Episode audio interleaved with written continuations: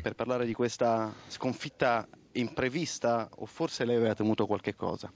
No, che l'Empoli fosse una squadra molto organizzata, si sapeva che l'Empoli fosse meno impaurita e più entusiasta eh, rispetto a qualche settimana fa si sapeva perché veniva da una grande vittoria nel derby.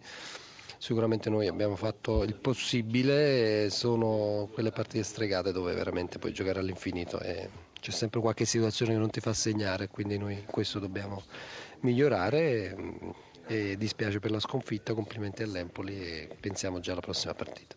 Contro il Crotone, Atalanta e Lazio, arrivate, Lazio e Atalanta anzi, arrivate a questo punto sono irraggiungibili, non può dire di sì?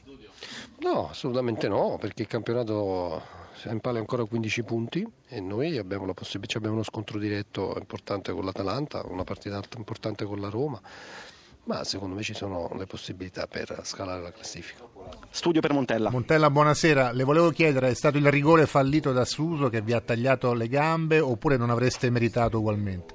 No, beh, abbiamo, abbiamo, creato 15 occasioni da gol, quindi penso che la squadra qualcosa abbia fatto. Ovviamente, naturalmente, se non sfrutti queste occasioni non puoi pensare di di, di, di, meritare la vittoria, ma sicuramente la squadra non, non ha meritato uh, per, per, sul campo la sconfitta, abbiamo creato veramente tantissimo, anche dopo il rigore, anche a, in, in, extra time, insomma eh, c'è una traversa nel finale, una, altre due occasioni da gol, insomma quindi la squadra ci ha creduto, ci ha provato, ripeto complimenti all'Empoli, ma ma il calcio è anche questo e talvolta regala anche queste emozioni. L'ultima per Grassia, Grassia vai. Sì, Vincenzo, posto che il Milan ha sbagliato tanto, ma nel finale Donnarumma ha salvato il risultato su Tiam e Maccarone, mi sembra che questa partita però eh, dovrebbe fare da spartiacque per il mercato del Milan, perché è una squadra da rinforzare in ogni reparto e direi soprattutto sui due centrali di difesa. Allora, noi siamo una squadra che, ehm, ora non so dopo i risultati di oggi, ma prima di questa partita eravamo insieme al Napoli la terza miglior difesa del campionato. Nel calcio ci sono tantissimi luoghi comuni, tutte le squadre, questo non significa nulla, tutte le squadre sono migliorabili, ma noi dobbiamo pensare anche sul dettame della società di pensare soltanto a questo finale di campionato che è fondamentale per, per il nostro futuro. Eccoci, grazie per l'assistenza tecnica a Daniele Bulgarini ed Antonio Topolino con l'allenatore dell'Empoli Giovanni Martuscello, soddisfatto? Naturalmente sì, per l'Empoli migliore della stagione secondo lei? Secondo me si è fatto una miglior prova domenica scorsa con la Fiorentina. Oggi abbiamo fatto un passo indietro, eh, però insomma, il risultato è stato uguale e va bene così. Esigente? no, è stata una grande prestazione sicuramente, però quella di domenica scorsa è stata superiore. Avete, il gioco c'è sempre stato, poi in questo caso avete ritrovato anche il gol degli attaccanti, Tiam, la prima rete in campionato, Michelizze che poi ha avuto anche un infortunio, a proposito come sta?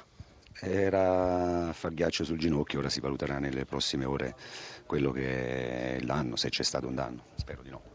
Lo studio per Martuscello. Lo lascio, buonasera Martuscello. Sentiamo Filippo Grassia, una domanda per Martuscello. Prego Filippo. Certo che nel finale gli errori di Maccarone e Tiam eh, potevano eh, pesare t- tantissimo.